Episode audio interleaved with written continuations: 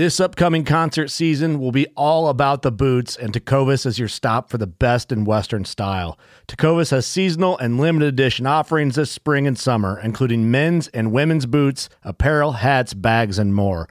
All Tecovas boots are made by hand in a time honored tradition with timeless styles that are always on trend. And Tecovas has first wear comfort with little to no break in period. It's hard to find this level of comfort paired with this level of style.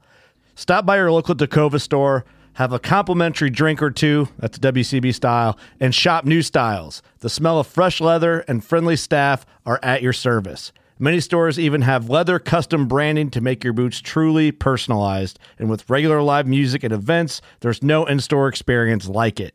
If you can't make it into a store, just visit tecovas.com. That's T E C O V A S.com. They offer free shipping on all boots, as well as free returns and exchanges, and ship right to your door. Go to tecovas.com and find your new favorite pair of boots today. Fishing like a local isn't just about catching fish. It's about connecting with the environment and the people who call it home. It's about hearing the stories and traditions that have been passed down for generations and sharing unforgettable moments with the people you meet along the way. Fishing like a local is having an experience that stays with you forever. And with Fishing Booker, you can experience it too, no matter where you are. Discover your next adventure on Fishing Booker. Man, being in Texas too, geez, Texas turkeys out there, I I could tell you Texas turkey hunting stories forever because when I first started going out there, there wasn't anybody hunting them. And it was ridiculous how many turkeys it was. And I got in my 1963 GMC that I just put a floor shift in, and you could see the highway down there. And I left Mississippi and I drove, I don't know, all night. I got there probably about 4:30 in the morning, and, uh, and of course it was dark the whole time I'm driving across Texas. This is my first time. And anyway, I found the place and everything. And back then it was like he's telling you directions over the phone, you're writing them down. So now you got a piece of paper. It wasn't no GPS coordinates or nothing. Anyway, I found it and went in and he said, I'm gonna take you to this thing. He said, It's one pasture. He said, Now I'm gonna let you out. And he said, You just walk straight west. You'll see the sun is behind you. He said, Just keep going west and don't cross any more barbed wire fences. You got that whole pasture. And when he said that, I'm thinking, that ain't much room right there. But anyway, I'm so I'm, I'm I get out and it's still dark and I'm walking and walking and I'm you know I'm looking at the ground. It kind of looks a little bit like the moon to me, but I ain't hearing anything. And then the sun starts coming up and I I can't see anything taller than knee high. A lot of grass, a lot of little scrub brush, and I'm thinking. I'd have, I'd have been hoodwinked here, and I wasn't happy about it because I didn't have two hundred dollars back then. And uh, anyway, a, tur- a, a sound started off to my right and it went all the way across me down to my left and it was i can't even tell you it didn't sound like a turkey gobble the first one did. Anyway i, I kind of trotted and then woo down the hill was the, the the big basin down there with all the live oak trees and there's a lake down to the left and all the trees were down there. I couldn't see them and let me tell you something I've never heard so much turkey to sound in my life. Anyway, I, I, killed two turkeys. I don't know how long it took. It wasn't long, and I was driving back to Mississippi. I'm telling you, y'all got most of the turkeys and all the Whataburgers. Hey everyone, thanks for tuning in to this week, man. I I am so excited about the show this week. We have got one of the biggest names in the hunting world on the show today, and I am so honored to have Mr. Ronnie Cuz Strickland from Mossy Oak on with us today. And um, man, if you don't know who Cuz is, you must be living under a rock because um, you know Cuz has got such a great story and, and really helped um, kick off the hunting industry back in when all this started going down with the the TV hunting shows and the start with the with uh, Primos and, and moving on to the Mossy Oak brand with Toxey Haas and, and all those guys. And um, there are so many great stories in this podcast. I can't wait for you guys to hear them all. Um, it's a great show as always. Um, and uh, many thanks to Cuz for being on. So, got a couple quick announcements. Um, Want to announce that we are we are um, having our very first huge event that we're putting together here at Impact Outdoors Podcast, and it's going to be called the the Hunt Fish Podcast, and that is going to be taking place over in Junction, Texas, at the Double Draw Ranch in my good buddy Gene Hennigan's place. And um, you know, I was really looking for something to do in the podcast world. I hadn't seen, seen going on that much with as far as podcasts are concerned, and and uh, had the idea of bringing some different podcasters from across the country together, and inviting some really cool guests in to um, to kind of share a few days together. Um, we're going to be doing some turkey hunting and recording podcasts and making videos and just creating a lot of awesome content. But more importantly, we're going to be getting to know each other, um, doing some great networking, and can't wait to see what all comes out of this weekend. Um, so be looking for those shows to start popping up here the 1st of May. And um, real quick, we've got um, Paul Fazinski from Aptitude Outdoors. We've got Chester Moore from Higher Calling Wildlife.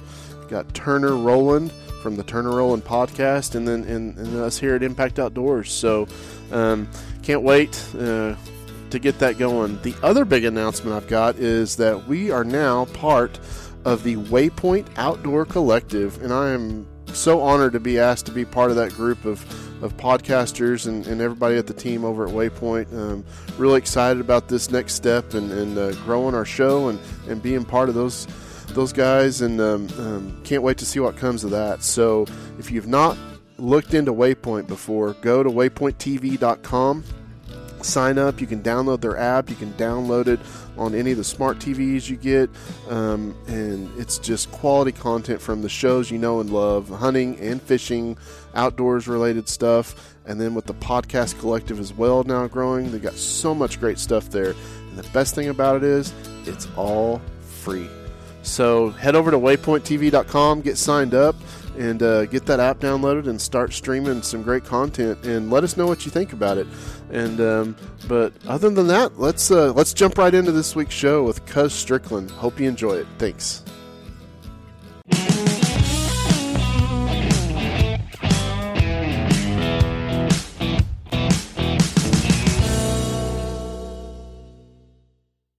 Because, like I said, welcome, welcome to Impact Outdoors. Um, thanks for being on, and um, I really wanted to have you on, and, and it worked out perfect because you know turkey season's right around the corner. I mean, you're looking at a week out, week and a half out for you, and and uh, over in Texas we start up the second half of March, and um, but um, you know, I want I wanted to kind of you know the typical thing, you know, hear about your upgrowing, growing up as a kid, and what got you interested. You know, it's always fun talking to people, um, especially people that people have seen on TV and do things. You know hear about how they really got started, you know, and, and when I think of hunting um, and fishing, you know, I mean, there's names that come, you know, Bill Dance, Jimmy Houston, Hank uh, Strickland, Will Toxey, all these guys. I mean, y'all really, you know, invented this industry and really helped get it off the ground and, and started to where it's coming at today.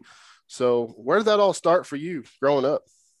Um, I grew up in a in Southwest Mississippi, a little town called Natchez. My, my, dad was a lifelong military guy, and his passion was fishing.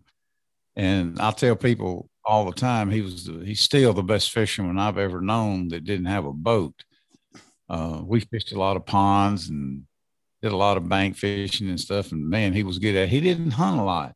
Now he would take us out into the Homochitto National Forest. We called it the Game Reserve. It's actually Sandy Creek Wildlife Management Area. That's where that's the only place I hunted till I was well grown.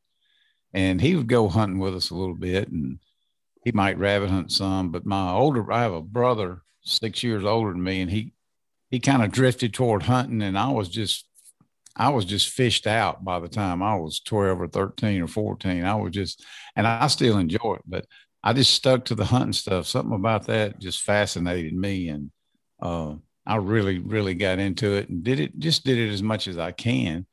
And uh, my dad had a. He also, when he retired from the military, he went to work for the newspaper, and he had a. He was the sports editor, mm-hmm. and he had a column on Sundays called "Roving Around Outdoors," and he wrote a hunting and fishing column. And then later in life, he had issues with his eyesight and stuff. And he asked me, did I want to continue that on? And I did.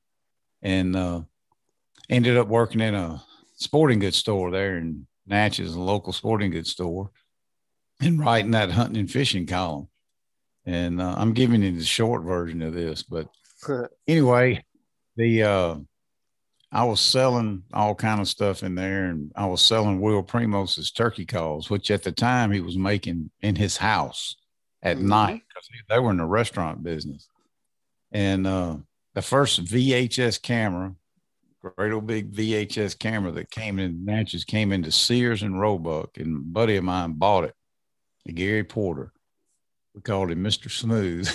but uh, anyway, we immediately took that camera out and started I started for some reason I was just addicted to that. I, I would rather film the hunt than I had uh, be the hunter myself. And I would we figured out if we got two VCR units, we could put the footage in one and a blank tape in the other, and then plus play and record and record that footage. And I would send that VHS tape to Will after three or four months and say, listen, and I was just doing that so he could hear we was using his call. Check this out. And uh, basically one day he showed up at Rex Sporting Goods with this giant camera he'd bought from WLPT or something up there, uh, WLBT, the TV station up there. It was a at that at the time it was the most high tech thing you get. It was huge, and he asked me, he said, "You think you could film one of them turkey hunts with this thing?" And I I said, "Man, I don't know," but anyway. I did a little bit of it part time for him, and the next spring I went to work for him full time, I'd kind of figured out how to focus the camera and all that. And that's the year we did the truth about spring turkey hunting, which turn and it's it's odd you say that. I'm I've got a podcast that's going to air a week from, and that's coming Tuesday, where I interviewed Will about that 36 years later. Nice. It's two parts, and uh, and I, you know, I, I kept having to tell Will, now look, just pretend like I'm not here, even though I had a integral part in that.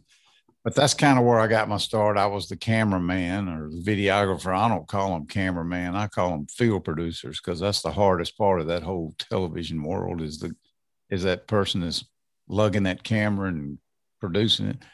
But that's kind of where I got my start. I was the, the videographer for the first truth. I helped him on the second one and the third one, but I was working for him full time. And when that first videotape came out, there there weren't any. Gene and Barry once put out bow hunting October whitetails just weeks before the I think before the truth came out, and that was a deer hunting thing. There wasn't any real turkey hunting videos out there. This was some groundbreaking stuff. I mean, right? You know, it was back then. It it was almost crazy, and it was a, a way bigger project than it is nowadays. I mean, Lauren, who you saw up here getting all this stuff hooked mm-hmm. up, she edits on a laptop, and some of the videos I can shoot now on my phone at 4K and stuff like that. But back then, it was a, a, a bulky, heavy, complicated mess. It was crazy. But at the time, it was 5G LTE, man. What you were looking at is as good as it got. And uh, working for Will was was awesome. He was quite the entrepreneur and visionary, but his his company, his business was almost three hours north of my house. So uh, I just couldn't keep doing that. I had little girls, and uh, I went back to work for the sporting goods store, and then I met Toxey Haas, the guy that invented Mossy Oak. Him and Bill Sugg, who's the president, excuse me, and first employee. I they had gone to their first shot show, hadn't been in business but months and they that shot show was in Houston. And if I, yeah, if I remember right, it wasn't as big then as it is yeah. now. But I had a little ten foot booth down in the dungeon, I called it, right by a giant traffic column or something. Had it wrapped. My wife actually saw the Mossy Oak, and she came and got me. I was buying sporting goods and a lot of archery stuff for three or four stores. But anyway, I wasn't. I got 30, 40 feet from that Mossy Oak, and I looked at it and went, "Man, that's that's going to be." Killer in the turkey woods. I went over there and had a great visit. And I went back home and I started calling all of my buddies in the, I knew all the sporting goods stores within, you know, 500 miles and telling, man, you need to get some of this stuff and put you a picture up that shows how good it blends in the woods. And Toxey called me one day, said, dude, you selling way more than we are. You got to come to work for us. So I did. I went to work for Toxey, I think in 86 or maybe January of 87. Yeah. And it's been a wild ride. Wow. And what was um what was the climate of the hunting world at that time? I mean, you know, from from a business standpoint, you know, I mean, well, there there was there was no hunting industry at that time. You know, it, it really wasn't. There was uh the sh- the shot show. I don't remember when it started, but that was just basically for sporting goods retailers. Mm-hmm. And uh, when the uh, videos started coming, you know, people could bring that stuff into their house and all that. Uh, that's when it really started to grow.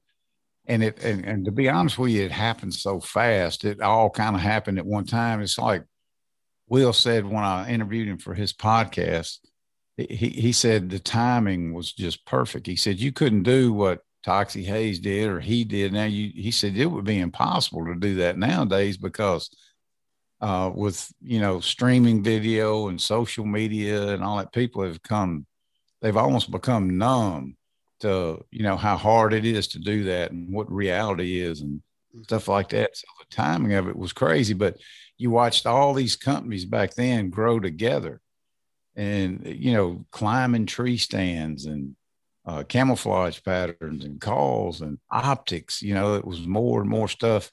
A lot uh, when i started hunting i mean it was all surplus military gear. That's all i could ever get my hands on. There wasn't any such thing as a turkey load yeah. or a turkey choke, a choke.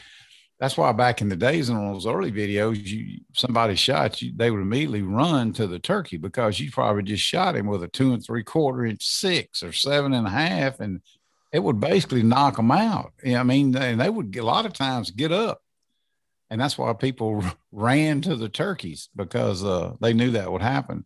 NWTF did a whole thing about don't run toward your turkeys, you know, because it's not safe gun handling and all that, but all those things just kind of evolved and it was a it was a timing issue but it was a it was a good time to to see what was going on and you know everybody worked so hard it just kind of happened around you i wish i would have paid more attention to what was going on because it, it got really big really fast yeah well um well once you got hired on um so what was your your first job at mossy oak what what did you start out there Oh, I was I was just like everybody else. I was selling.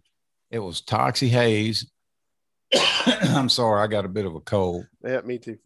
Toxey, Toxey First meeting I had with Toxey Haas up here in West Point, Mississippi, and it's a true story. His I went in his little office. It was in the back room, and there was material laying on the ground and stuff. And his desk was a piece of plywood on top of an old window unit, air conditioner unit, and uh, it was crazy. But anyway it was him, Bill Sugg was the first employee, and he hired me and Bob Dixon about the same thing. Bob isn't with us anymore. God rest his soul. Uh, Bill, Bill Sugg tried to sell in Mississippi. Bob Dixon had Alabama, and I and he he would run over the line into Georgia, and I kind of had everything else. So I would put Mossy Oak samples in the trunk of my car, and I'd do Louisiana and Arkansas. I'd go all over the place and I can, and nobody knew what mossy oak was back then. Now that would be an easy job, but back then it's like, you got what? And uh, I can remember I would go into these towns and go to a payphone. There's a there's a simple thought for you: a payphone booth. Right. And, uh, people don't see those anymore, but I, I would know what it is. no, I don't know what it is, and I would get in the phone book and go back to the yellow pages and and get to the sporting goods thing, and I would just tear that page out, you know, that had them. So I'd have you know a phone number or something, and that's kind of how we started. And I can remember like it was yesterday. I I sold in uh, think it was somewhere in Lake Village, Arkansas, was some sporting goods store where I sold six hundred dollars worth of mossy oak and I was so shocked I couldn't hardly write the order. And I, as soon as I got out of that store, I stopped at a payphone and I called Toxey and said, "You are not going to believe this. I just sold six hundred dollars for it. You're kidding."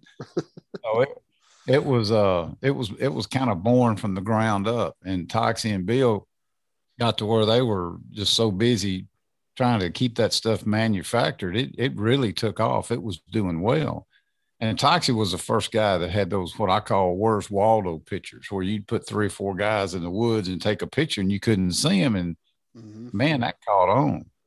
So my first job was uh, selling. and he called me in there one day, and we were rocking right along. We were doing well, or doing better anyway. We were keeping the lights on, and he gives me this forty-five minute spiel about PR, and he starts talking about Nightingale and Ben Lee and all this kind of stuff. And he's he's talking about how they did it. And, you know, they have a PR program that does this and does that. And he just went on and on and on. And at the end, he said, "You you got to do this. You're the right guy for it." And I said, "Hey, dude," I said, "I'm in. What's PR stand for?" I, I didn't have a clue what he was talking about. I didn't go to college. I was too busy learning stuff. Anyway, that's what we started. We, you know, he, he was referring to press relations as much more than public relations. But anyway, I, I kind of dug, I dug in. I found out they had an outdoor writers convention every year, and the one, the first one I went to was in Marco Island, Florida. And I went down there and set up a little 10 foot table. And I, I was a big fan of outdoor writers. My dad was a writer. I mean, he wrote the column and did the sports page and all that. I kind of had a list of who I wanted to see if they were there. You know, some famous people, Judd Cooney and M.R. James and Dwight Schuh and some of these people, Jim Casada. And I did meet a couple of them, but as they would come by the booth, I would ask them, "Hey, who?" Because I didn't know what I was doing. I said, "Who's the best PR guy you ever you deal with?" And this name kept coming up, and it was, the name was Mike Finney, and he was the PR guy for Berkley Trilene at the time, and he was there. So I made it a point. I went over to the Berkley Trilene booth and introduced myself. And wouldn't you know it, Mike Finney is a big bow hunter. So I immediately invited him to come bow hunting, and he did. And I spent a week with him, and I learned everything I thought I needed to know about the PR business. And and Toxey Haas will be the first to tell you that Mossy Oak was built on the backs of outdoor writers because there wasn't any internet, there wasn't any TV at that time and it was all about getting your stuff in field and stream and outdoor life and Sports Afield and game and fish. And i knew every writer there was. And i got i got i made friends with them. I had relationships with them. It got to the point where they would call me and say hey, i know jim casada. He's they just made him the new you know editor in chief of turkey call. And i'd call jim and say look man if you need some help with photos i got stock stuff and and that's how we built the company. And all of a sudden, Toxey calls me, and we have landed Browning as a licensee. Now that's a that's a pretty big deal in our world. As Toxey would tell you, that's what put the second story on the office building. We we landed Browning as a as a licensee, and um, 30 days later, we're fixing to launch a TV show on TNN, and that that may be before your time. Oh no! You look a no, little younger. No, no, That's what I grew up on Saturdays. yeah, Toxey, Toxey called me in there and said we're going to launch a major a TV show, and I'm thinking, and he see, I'm the guy that ran the VHS camera, so now I'm a television producer, and he tells me what all we're going to do. And he said, by the way, we're going to put it on TNN. Who already had uh, three or four fishing shows. There wasn't much going on there in hunting yet. You know, the people you named, Roland Martin was on there, and Jimmy and Bill Dance, and uh, they also had NASCAR and rodeo and country music. That was the perfect place. It was the perfect channel. It was. I mean, yeah, it had everything you wanted. I hate it went away, but anyway, Fox said you're gonna have to switch gears again and you be the TV guy. I'm like, yeah, okay.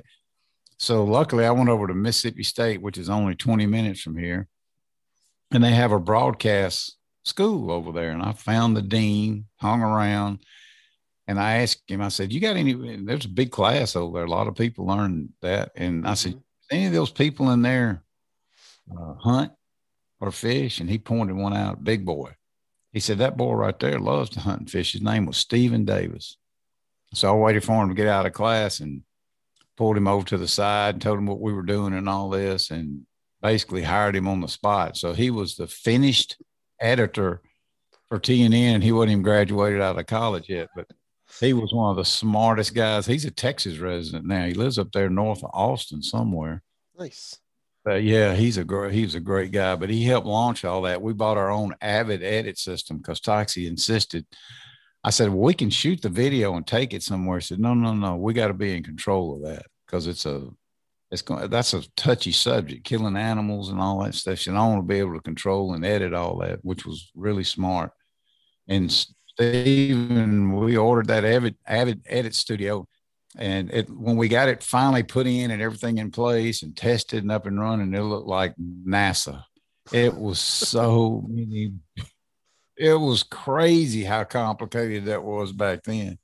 And, uh, but anyway, we, uh, we were on time. We edited, he edited 13 shows and it aired on TNN like in 94, somewhere in there.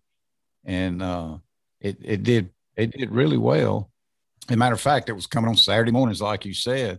And that second year, I think they put us on Sunday nights at seven o'clock.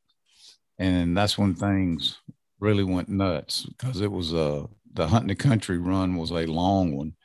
And uh, the Toxey's credit, you know, we, uh, we, you know, we didn't really chase him around on some big epic adventure trying to kill a giant deer. We just kind of told stories. And I learned how important that was when TNN went away you know, they sold out to Spike and, you know, then anyway, we ended up on ESPN, which that's, you know, that ain't nothing to sneeze at. But they, I had to go up there to, I think it's Bristol, Connecticut or somewhere up there to, to have a meeting with all those ESPN guys because they're, I mean, they're thinking, man, these rednecks shooting TV.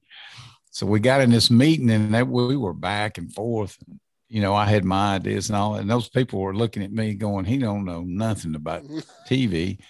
And at the same time, I was looking at them going, they don't know nothing about hunting. And we were both correct, 100%.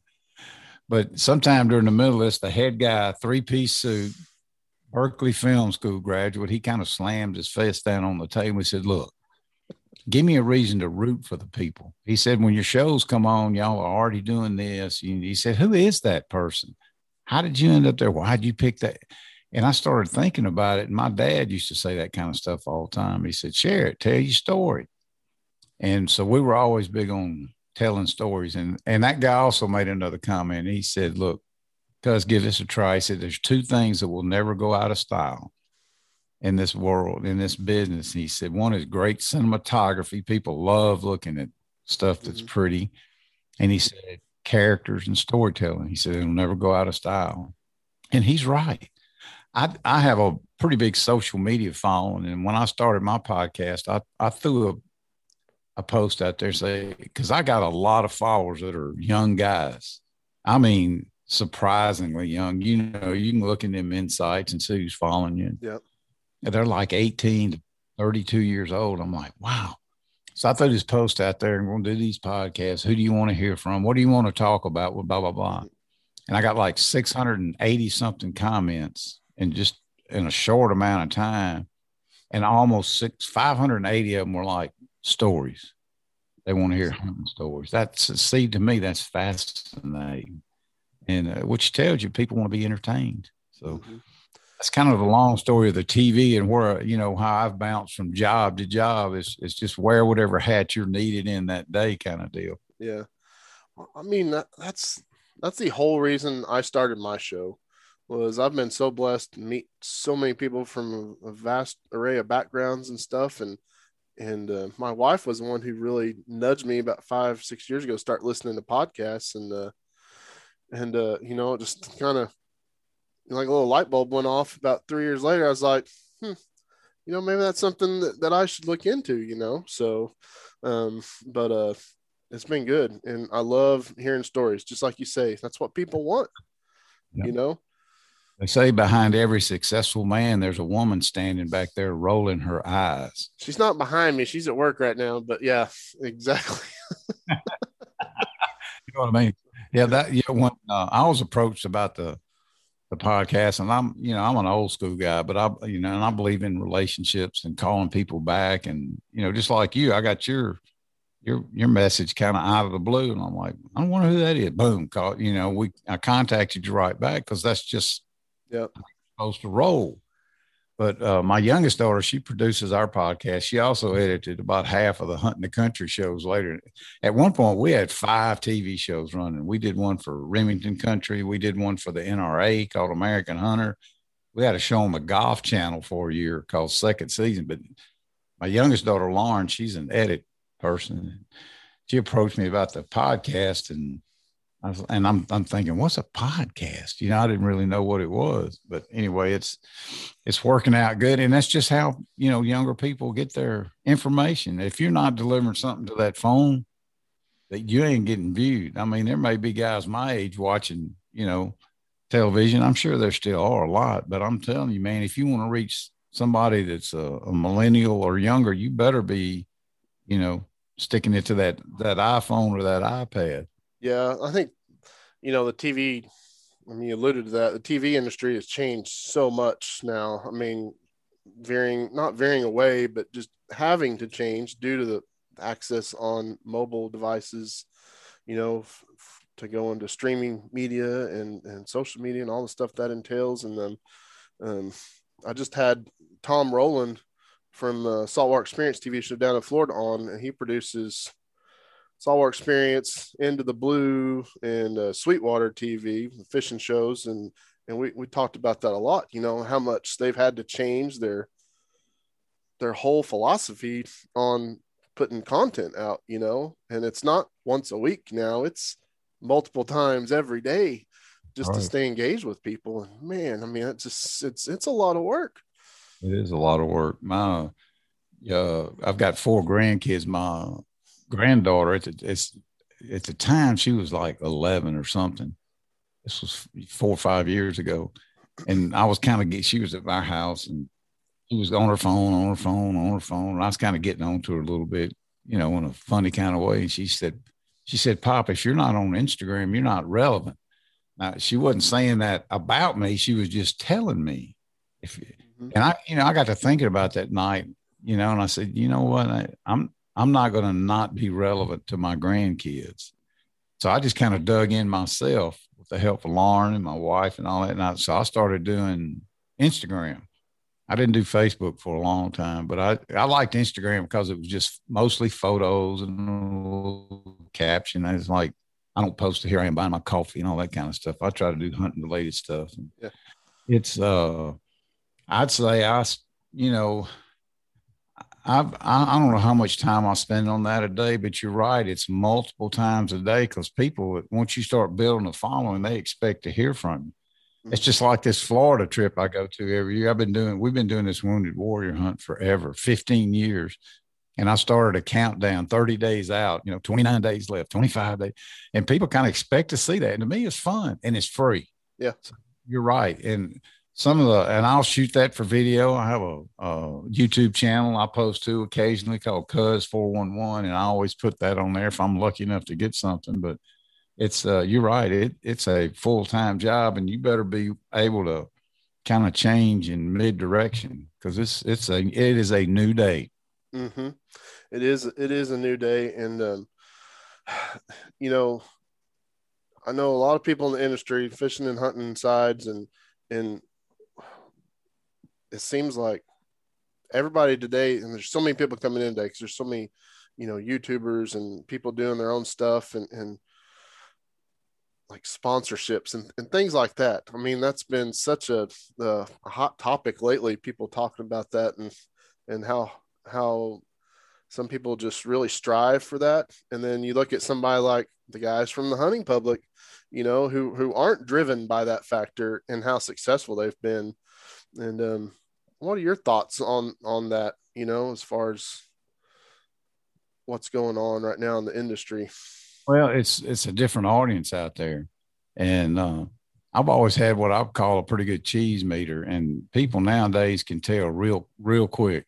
You know, if you're if you're hawking a product or something like that, and I think those days are limited. And you see the smart people in the hunting industry; they've kind of taken over their own media.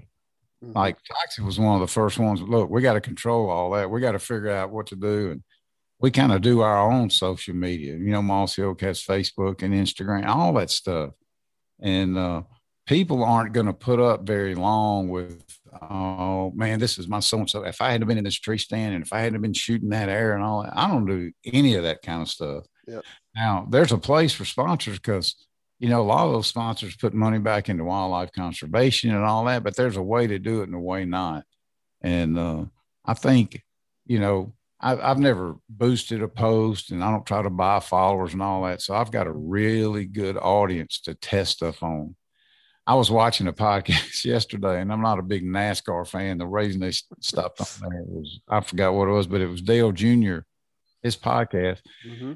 He was talking about he made a post about a hotel he stayed at on a strip, kind of an off the thing, and he said he he tweeted about the name of it. He just got hammered because people were like, "Oh, that's an ad. They let you stay there for free. They paid you." He said, "Man, you got to be careful what you throw out there because people will think it's an ad." But you know, I think just like every everything else, the hunting cooperate. You know, the all the corporations they'll they're going to adjust and do what they got to do. They can do their own social media and not depend on having these uh, influencers, if you will. There's plenty of influencers out there that I'm sure they get. I mean, I, I follow a bunch of them. I follow people on uh, YouTube a lot. I started following YouTube really strong four or five years ago, and it was in that self reliance category. But I've seen people jump up through there who started with you know rubbing two sticks together and all that. Now they're driving you know brand new tractors and and and that that's going to always be with us. And as long as they tell me up front, hey, this video today is sponsored by the Acme Tractor Company. I'm cool with it. Good for you, buddy. They sent you a tractor to use or keep or whatever. But you got to be careful, I think, on social media, getting too deep into doing product reviews. Well, that said, the most viewed video on my YouTube page, Cuz 411, it was a turkey vest dump. And I'm pretty sure I didn't name one thing but a brand. I said, this is a slate call, and this is my tube call. And yep. I, I, did do the mosquito repellent thing. What do you call those? Uh. Yeah. I did name the Thermacell, but the, well, everybody needs a Thermacell. But, uh, oh, well, yeah. I called a guy in South Florida this morning. I said, How is it down there? He said, Hot and muggy. Bring your Thermacell. I was like, I cannot wait. So yeah, it's uh it's different and it's all about messaging and how you do it. But I can tell you the people we are talking to today are are are they're just advanced. They've you know, somebody that's 20 years old or 30 years old, they were raised on technology. It, not unlike me. And they're kind of savvy. And so you got to be careful how you approach them, in my opinion. Get ready for the greatest roast of all time the Roast of Tom Brady, a Netflix live event happening May 5th. Hosted by Kevin Hart, the seven time world champion gets his cleats held to the fire by famous friends and frenemies on an unforgettable night where everything is fair game. Tune in on May 5th at 5 p.m. Pacific time for the Roast of Tom Brady, live only on Netflix. Yeah, I've got a, a four year old son and a daughter who just turned seven, and trying to help my daughter with her homework. I mean, they're teaching the kids completely 180 from the way, you know, I learned it in school, and, and uh, you know, I have to go in and learn it the way they're getting taught before I can help her. Yeah. And um, it, it's it's just crazy. Everything's different now. So I tell her, it's like, yeah, I used to have to use the typewriter growing up when I was in school, writing book reports and things. And she's like, you know, what is that? You know, it's like we didn't have cell phones and all that. And it's crazy to watch people's reactions when, you know, they just think that stuff's been around forever. You know, and I understand that. And I understand how to work with millennials and stuff like that. But, and some of the stuff, and I don't live in the past. Will and I talked about on his podcast. I don't live in the past, but there's some old school stuff that's really good mm-hmm. like uh, returning somebody's phone call or having a relationship, you know, one on one handshake deal and following through. Yeah. And one of my favorite things I ever saw, and this is getting back to the industry, I was watching, it was before some football game, but it was, they, they did about a four minute, five minute documentary on the, the guy who was the, the maintenance guy for Lambeau Field in Green Bay, Wisconsin. I can't imagine having to do that. But anyway, they're talking about how pretty that field is all the time. And you can imagine what kind of ground he has. Anyway, he's talking about he did this and did that and he did this. But he said, I've always lived by the flap method. And the, the guy was interviewing him. He said, Flap, what is that? He said, finish like a pro. He said, so many people are they're great to start stuff and everybody's excited on the front end, but when it gets down to them final things, it may be doing it at 10 o'clock at night. He said, you got to finish like a pro. And that all that's, always stuck in my mind. That's one place that some people have trouble is like taking it over the finish line. Yep. So, well, I want to get into something I know you're always excited to talk about, and uh, and and that's family. You know, you you you you preach that all the time, and I and I love that. You know, and spending time with your family, your girls, and your grandkids, and and getting them involved in the outdoors, which is you know it, it's something we try to do so much over here you know you know re- recruitment and that kind of thing but just you know being involved with those kids now and, and spending all that time with them out in the woods and seeing how they're progressing and especially as young as some of them are i mean how's that make you feel? That's got to be great. Yeah it's pretty unbelievable. I had i had girls and and uh i wanted to, i did. I took them hunting a lot and fishing. I mean, you know, we still got old videos from back in the day. I shot a lot of that stuff with the Primos camera. I got some homemade fishing trips and all that kind of stuff. But I didn't I didn't necessarily want my girls to be these big, you know, starry-eyed hunting fishing stars. I just my main goal with that was I wanted to know where food came from because people have lost sight of that. They really do and now they you know they they both get it and they both uh, they married guys who hunt and they their their kids are exposed to me and everything. But you know i can remember how much time my, my mom and dad spent with us. And it was like that's just kind of you know you were exposed to that in your environment when you were little. But uh I did girl things a lot. You know, we mm-hmm. of course my youngest one she loved to hunt. Amy would go some, but I was that was a lot of softball and dance recitals and all that kind of which I loved. I tried not to miss anything. And now I got four grandkids. One of them's a girl. She's headed to college, by the way. But then I've had the the blessing from God to have them three little boys to do boy things with, which was my specialty. You know, and and thank goodness my girls they were and, and, they got great dads and it's not that they wouldn't have got it anyway but man i'm gonna i'm gonna spend every waking minute i can with them bb guns bow and arrows fishing. I had two of them on a trap line with me you know for they would come home from school and change clothes and meet me over there at the shop. Let's go run the trap line. And there's not many you know 12 and 8 year olds or 11 and 8 year olds that that can run literally run a trap line. And they out I got down to the point where I was just driving them literally they could do everything they needed to do. And to me that's a life skill. And I don't want to sound old or macho or anything but you know little boys especially at that age they need to learn how to do boy stuff. And girls can do both of them that's fine. People you know you get in that conversation it's like are boys and girls equal? In my eyes, they're not. They're different. Girls are very different and precious. To me, they should be put up on a pedestal, you know, and people just cringe when you say that. And I love them all, but they're just different. And sometimes in this world, they they they start taking the boy stuff away from the little boys, and they wonder why when they grow up they don't have men's values. So anyway, that's kind of my job part time is to make sure the boys are doing boy stuff. And if the girls want to come play, we're all in. We'll get muddy together. But uh, it's just been a gift from God because I'm now I'm, I'm, I'm I can I've slowed down enough where I can enjoy that. When my girls were little, you know how it is. Both parents are working, and it's everything's a tornado. Mm-hmm. You don't have enough. You, you look back and go, man, I wish I'd have spent more time doing this. Well, now I can kind of back up and watch it as it's going on. So that's a blessing. Yeah.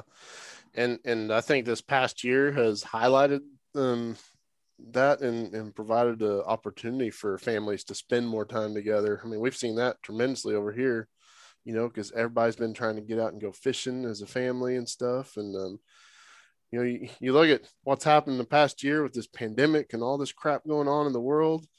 But, you know, I've been you know, it's just frustrating because, you know, it gets you down. You think about all the stuff that you can't do anymore for the time being. And, and uh, but, you know, you got to look at it and find the light behind some of this stuff. And I think that's the, that's been the key. And um, is, is seeing people getting out and, and spending more time interacting with their kids and stuff. And uh, I just hope that continues, you know, you know, if we ever get back to whatever normal was, you know, before. So, but. Yep, I, I had um, our COVID experience wasn't that bad. of course, we all locked down, but I mean, we're kind of prepared to lock down. And uh, I didn't, you know, those kids out there. Uh, my youngest daughter, they have a house on our farm. You know, it's a quarter mile away. So we we were blessed to have them up there, and we just kind of locked the gate and did our own thing. Mm. But you know, and like you said, the good news out of all that stuff was the hunting license sales. The spring went crazy. Now, some guys were losing their little honey holes out there on the WMA during turkey season. But uh, look, that's the price. That's just the price you pay. You got to go find another spot, you know. And because yeah. we're always saying we want to recruit hunters. Well, guess what? We recruited some.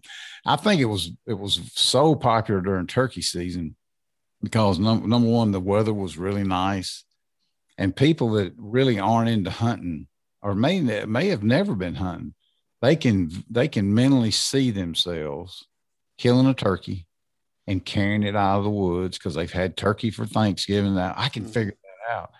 And it's a little harder on whitetails because I've done a lot of stuff with what used to be the QDMA, it's the National Deer Association now, but we they did a lot of uh, stuff with the public at these uh, Field to Fork and all that. And you, you get around these people that have never hunted and they sign up for these classes. And I, I attended some of those workshops and that's where they kind of would draw. That's what was freaking them out I know I can figure out how to do this.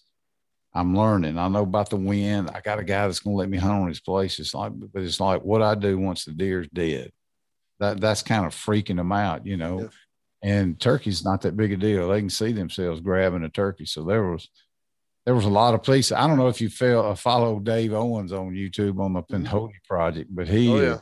he's a hoot and he talks about that a lot. I did a podcast with him not long ago, and he said, "Yeah, there was a whole bunch more people hunting on public ground than it used to be." So, mm-hmm. yeah, we. Uh, uh, I think that's a. We uh well my wife she um she never hunted before and um she was she she went with me a couple times and I was like I really want you to go turkey hunting with me and that was after I really started getting into hunting turkeys and uh and I called the bird in it took about an hour and a half to get this bird to commit coming off the neighbor's property. And I was like, I didn't think he'd come because he had to come through the fence and everything. And, and lo and behold, we got him in and got the full show. And he come in about 10 yards from us. And wow. I remember my wife just shaking, sitting, her mm. leg was sitting there touching mine. And uh, I just let him do his thing, you know, and I wanted her to see it. And then we ended up harvesting the bird. And uh, after we got that bird and got some pictures, she kind of looked at me and was like, I think I could hunt a turkey. yeah. And uh, and she it, did. She got one the next year. So I tell I tell people all the time it's the best hunt on the planet. You know, you you would think you can go with whoever. Oh, I don't care about that. And you get in that situation, you would think it's a saber toothed tiger coming in from behind you. They get so excited. There's absolutely nothing like it. Thank God. Uh, and man, being in Texas too, geez, man, you talking about having you, them Texas turkeys out there. I I could tell you Texas turkey hunting stories forever because when I first started going out there, there wasn't anybody hunting them, mm. and it was ridiculous how many turkeys it was. Yeah, yeah, it's uh, especially I hunt a lot in the hill country, and so I mean Love we got it. Rios everywhere, you know. And uh, I think one day last year we called and me and my daughter had eight birds come in on us you know, and mm-hmm. uh, we're hunting small property, about 500 acres. And, and, um, but, you know, over that weekend, we probably seen 30, 40 gobblers, you know, over, over the course of that trip. And, uh, and she, she's just eating up with turkey hunting. So I'm hoping she gets her first bird this spring. We'll see what happens, but she's ready. So you got to make sure, you got to make sure she does the turkey hunter's oath. Yes. I we'll post, have to call I you and have you do it. Yeah. Look, I, I did it on my Instagram page yesterday. I did a post. I had four soldiers down there in Florida we were fixing to take, never been hunting. And they all four did the turkey hunter's oath. So you got to go pull that up on Instagram or Facebook and look at it. Yeah. But I got to tell you about my I got to tell you about my first trip to Texas. You know, the first guy I ever heard that went out there was Ben Rogers Lee. I don't know if you've heard of Ben Lee, but he was the first superstar in the turkey hunting world mm-hmm. from Coffeeville, Alabama and I was reading in uh, Field and Stream, I think it was. He was talking, he was getting interviewed, and he said the guy took him on his ranch and all that. And he said he got there about lunchtime, so they went out about three or four o'clock, and he's going across this barbed wire fence, and he pushes the top strand down, and it squeaked. in the staple, and a turkey gobbled at it. And he said he squeaked again, and, tur- and he so supposedly called that turkey up, squeaking in that. And I was I was thinking about that, going, mm. and about a year later, I'm looking at a magazine. I don't remember which one it was, but there was a tiny little two inch ad down there for uh, you could kill two turkeys for two hundred dollars. It was down there, Sonora or El Dorado, somewhere down there. Mm. And I called the guy, and and I guess you could technically say I booked a hunt. And uh, he told me when I could get there and all that stuff. And I got in my 1963 GMC that I just put a floor shift in, and you could see the highway down there. And I left Mississippi and I drove. I don't know all night. I got there probably about 4:30 in the morning. And, uh, and of course, it was dark the whole time I'm Yeah. driving across Texas. This is my first time. And anyway, I found the place and everything. And back then it was like he's telling you directions over the phone, you're writing them down. So now you got a piece of paper. It wasn't no GPS coordinates or nothing. Anyway, I found it and went in and he said, I'm gonna take you to this thing. He said, It's one pasture. He said, Now I'm gonna let you out. And he said, You just walk straight west. You'll see the sun is behind you. He said, Just keep going west and don't cross any more barbed wire fences. You got that whole pasture. And when he said that, I'm thinking, that ain't much room right there. But anyway, I'm so I'm, I'm I get out and it's still dark and I'm walking and walking and I'm you know I'm looking at the ground. It kind of looks a little bit like the moon to me, but I ain't hearing anything. And then the sun starts coming up and I I can't see anything taller than knee high. A lot of grass, a lot of little scrub brush, and I'm thinking.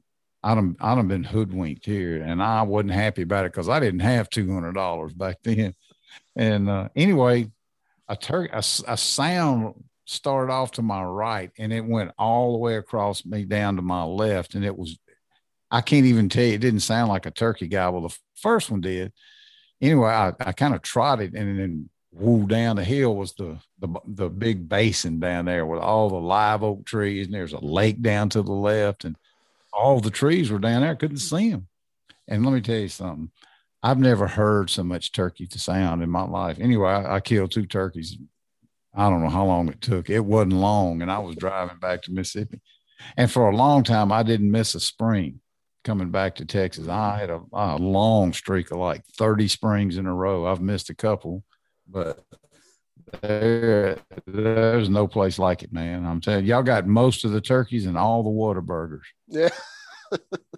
yeah, the the the Rios are no doubt um, huge numbers here. The Easterns are, are really making a rebound for us, and um, through the super stockings from NWTF and Parks and Wildlife and stuff, and uh, that's been um, that's been the one um, ticket I haven't got to punch yet. I've been the last four years hunting public over on the border, you know, along along the some of the the national forest land over there, and uh, they're there.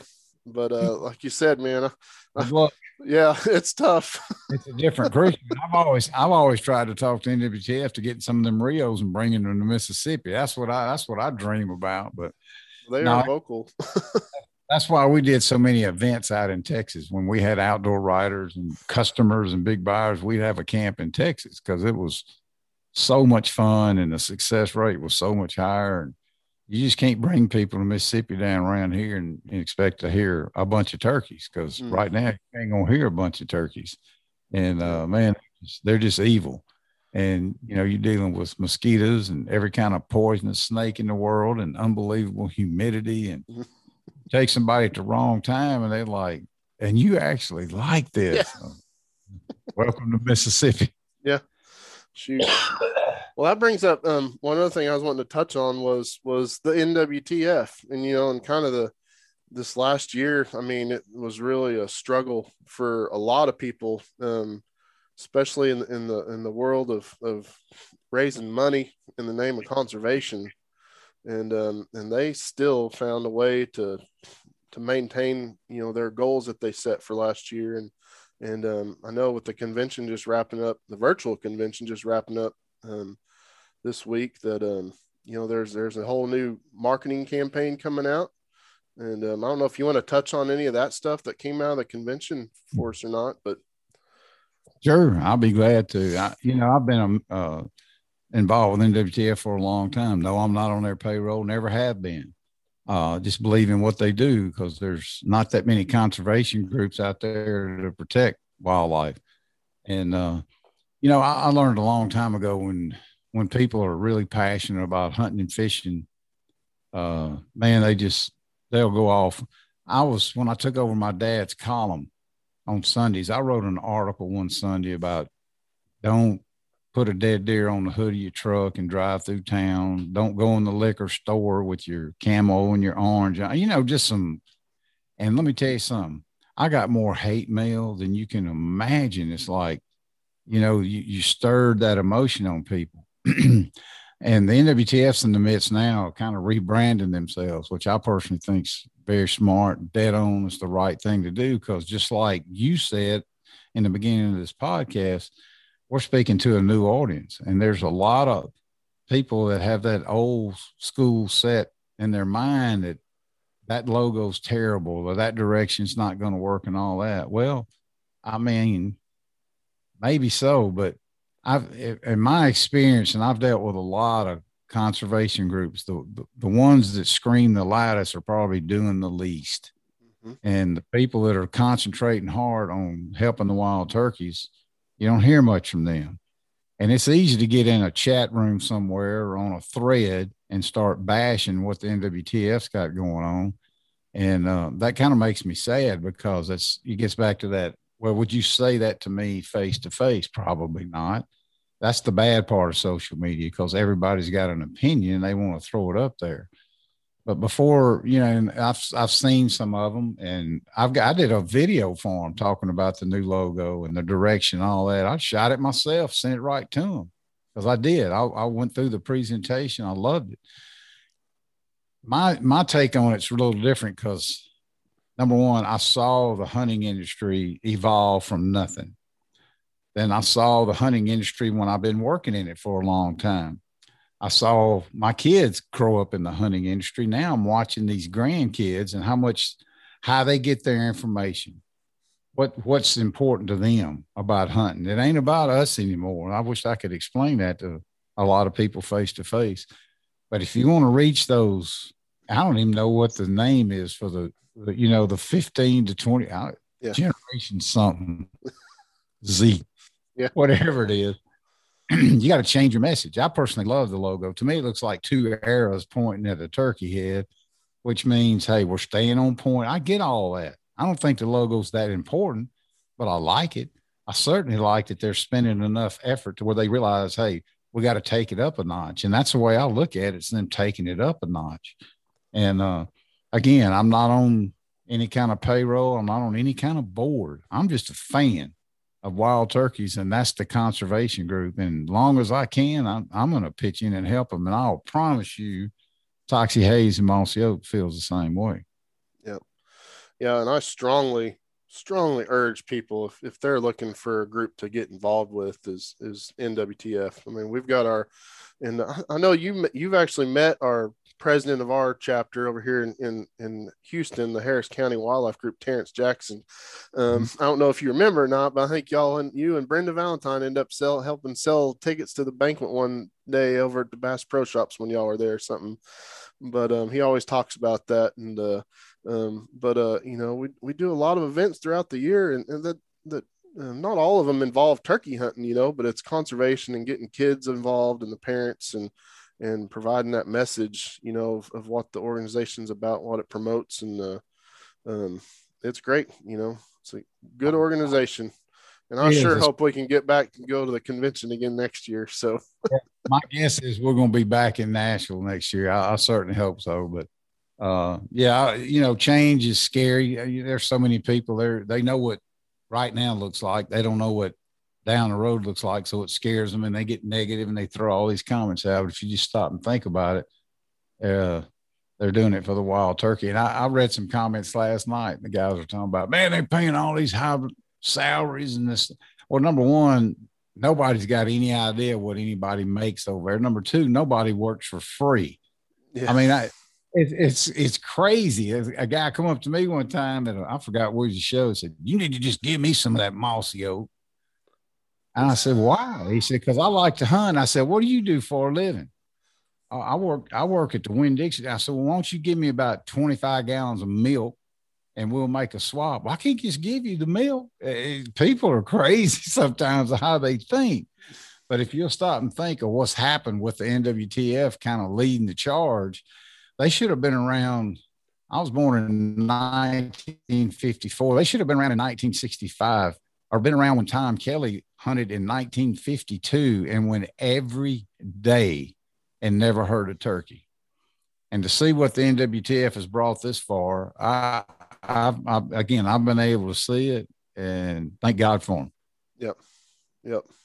And uh, I guarantee we wouldn't have Easterns in Texas right now if it wasn't for NWTF. So, um, like I said, we just had we just had a release Tuesday this week. I think they released sixty birds, sixty more birds, and um, and it's really cool to see and see those birds over the last 10 plus years and how they've spread and reproduced and um, working with some of the WMAs and, and, what they're seeing in their research. So, well, there was one other thing I wanted to talk to you about, and, and um, you recently had Ryan Smith on the show, um, and uh, I wanted you to talk about SOLE, the organization, and um, what that is. I think that's really important, and, and, I didn't know about that until I heard that podcast, and uh, um, that was a really good one to listen to, and I highly re- recommend people go back and find that one on y'all's Fistful of Dirt podcast. But uh, tell us a little bit about that organization and what it, what it is and what y'all are trying to accomplish. Yeah, SOLE, S O L E is an acronym and it stands for Sportsmen Organized for Law Enforcement. And uh, it's just something we, you know, we, we I got to thinking about, and Mossy Oak has done so many things and continues to for wounded veterans. God bless them, wounded or not, any veteran. But you know, if you start looking around, there's not there was just not a lot of stuff in place for law enforcement. There's stuff out there for them, but it's all law enforcement based people doing it. And it's like, man, that doesn't make any sense because you you know you think the average thinking American would be in favor of law and order.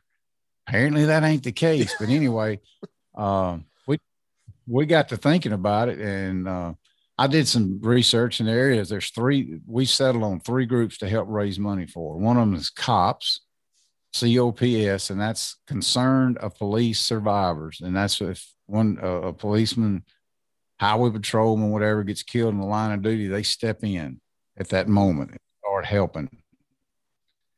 And that, that help runs deep.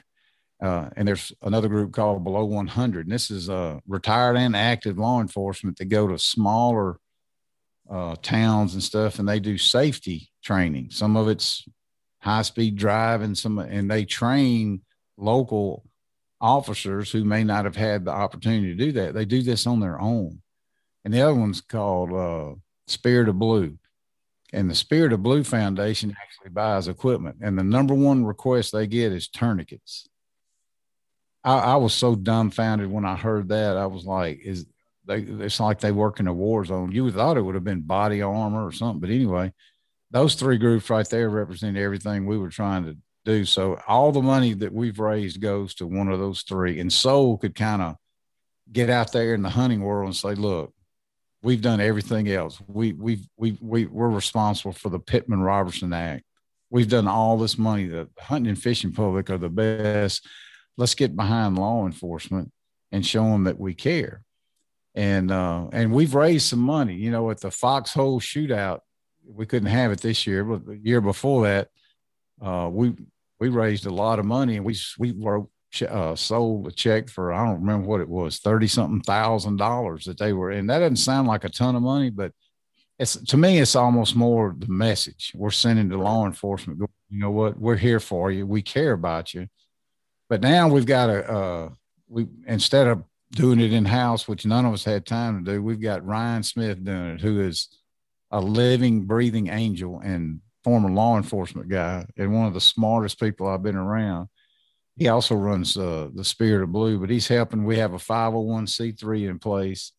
Uh, and we're just now in the last few weeks started addressing, we've got some uh, industry people we're, we're calling saying, hey, "Look, just for five hundred dollars, you can be a, a, a running sponsor of this. We're not asking you to refinance your whole company."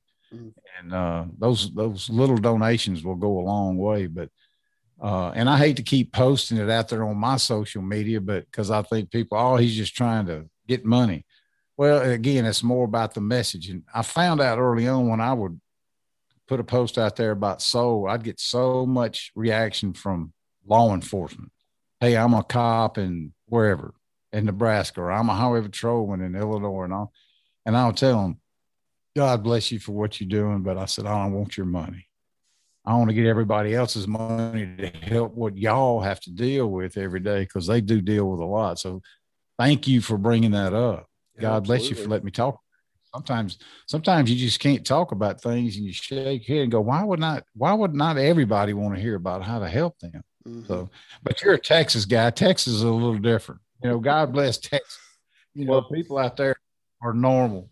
Yeah. Well, I, I have a huge, um, heart for law enforcement and, and uh, grew, growing up that's you know, i wanted to be a police officer growing up. I was in a, a, program called the police explorers growing up when i was back in oklahoma and um, wanted to be a game warden and then uh, end up becoming a, a, fisheries biologist by trade. And um, but still support everything they do and i've got lots of friends in law enforcement and uh, um, you know that that podcast really hit me. I, I love that show and um, did a lot of research into it after after listening to it. So thanks for talking about it. So, but um, well, um, I know we've been on here about an hour, but uh, um, you know, and uh, is there, I don't know, is there anything else you got coming down the pipeline this year that's uh going to be new, or, or um, what's kind of your plans for for the rest of the next few months?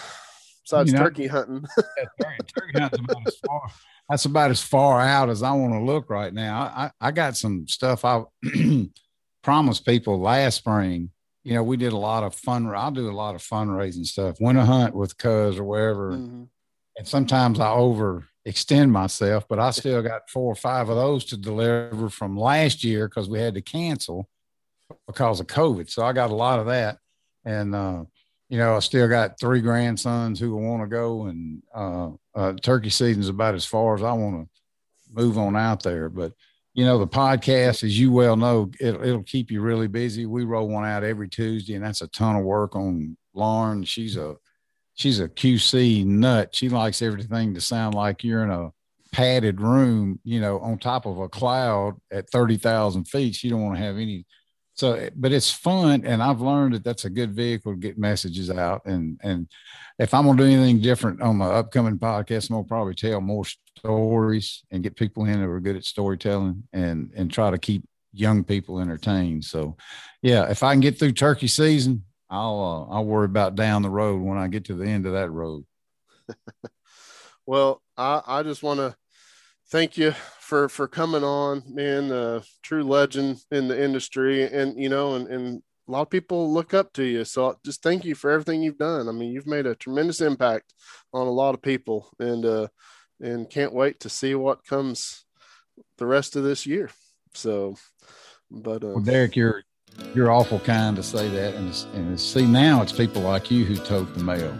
It's you and Aaron Warbritton, those guys. Y'all y'all are now the tip of the spear and and the fact that you would even ask you know some of the older guys come on tells me where your head and your heart's at. So that i you know i deep down i do i feel like you know if if there is a time to pass the torch we're leaving it in good hands i feel like it. I i got a lot of faith in that really young generation that 15 to 25 i really do. I think some of those people are dialed in and they realize that some of the old people have not done the best job but uh, I, appreciate people like you and the, the hunting public and the Pinhoti guys. Of course, they're all trying to make a living and all that, but man, that, that stuff's uh, important. It's very entertaining. That's why I, I say, I, I never say no.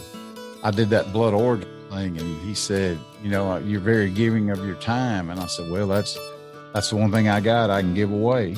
And, you know, if it helps, well, so be it. See, I, we got to talk about SOLE. So that was yep. that, that, that made the whole podcast worth my time. So yep. thank you. Yep, yep, and uh, and um, but um, yeah. Well, let's uh, hopefully do this again, and um, look forward to, to seeing you at least at convention next year. So, all right, thanks for being on.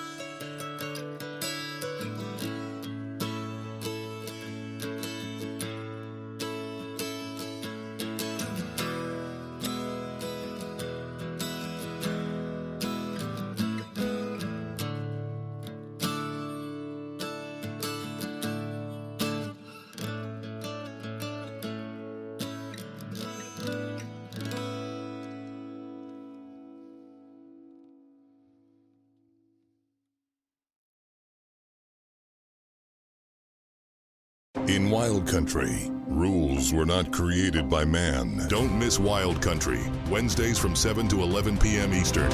Presented by Primos. Speak the language. Waypoint TV, the destination for outdoor entertainment. Join Captain Justin Leake and Meredith McCord for the best fishing action along Panama City Beach. Tune in to Chasing the Sun every Sunday at 9:30 a.m. Eastern on Waypoint TV.